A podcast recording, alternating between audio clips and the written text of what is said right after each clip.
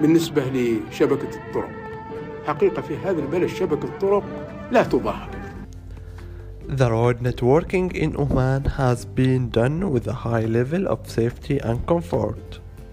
All of this used by citizens, residents, and visitors. From simple main roads to agent projects like Al Batina Highway. Also, Al Sharqiya Highway. Work is still ongoing on Adam Thamrit Road, which is the longest transport line in Oman.